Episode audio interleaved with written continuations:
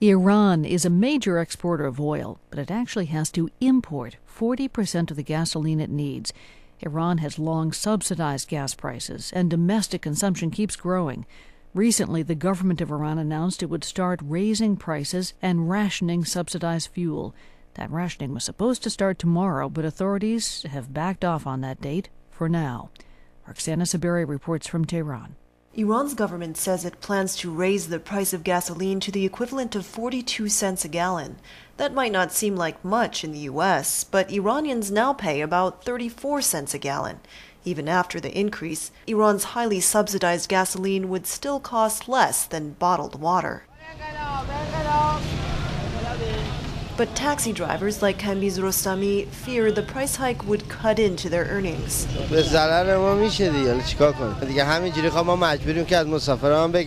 hurt us, he says, but what can we do? We'll have to make up for the higher price by raising our fares, and that will upset our passengers.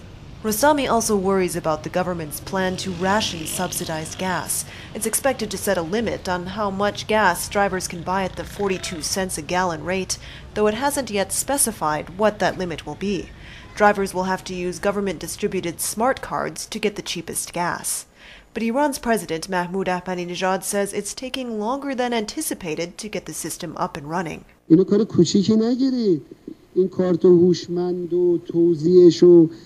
at this as a small thing. We don't have up-to-date addresses for many car owners. In a short period of time, we have handed out 10 million smart cards, so the work has begun. But be sure the government is thinking of the people's concerns. Iranian authorities dismiss claims that they're delaying the start date for political reasons, but many here expect the changes to be unpopular. Iran is the world's fourth largest oil producer, and some Iranians consider they have a right to cheap gasoline.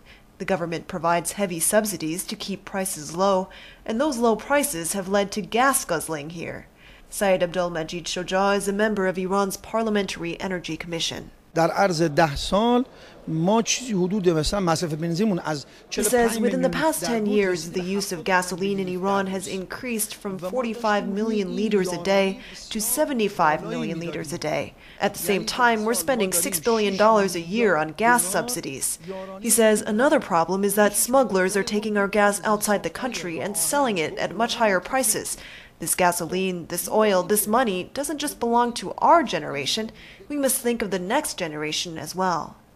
Some economists say the government has to do more than raise gas prices. Economics professor Mehdi Taghavi says Iran should have invested more in its refineries, which were damaged during Iran's war with Iraq in the 1980s. He says some experts opposed this and said we can just import cheap gas. But if we had developed our refineries at that time, we would be producing all our own gasoline today. In the meantime, many Iranians are confused about when the rationing and price hike will start and how they'll actually work. 50-year-old Mehdi Alipur is a storekeeper. He says the changes might be good for Iran, but he worries they'll lead to inflation. He says when gasoline becomes more expensive, everything becomes more expensive. He adds, I have 3 children in college and must provide for them. The government should take these kinds of concerns into account before finalizing the details.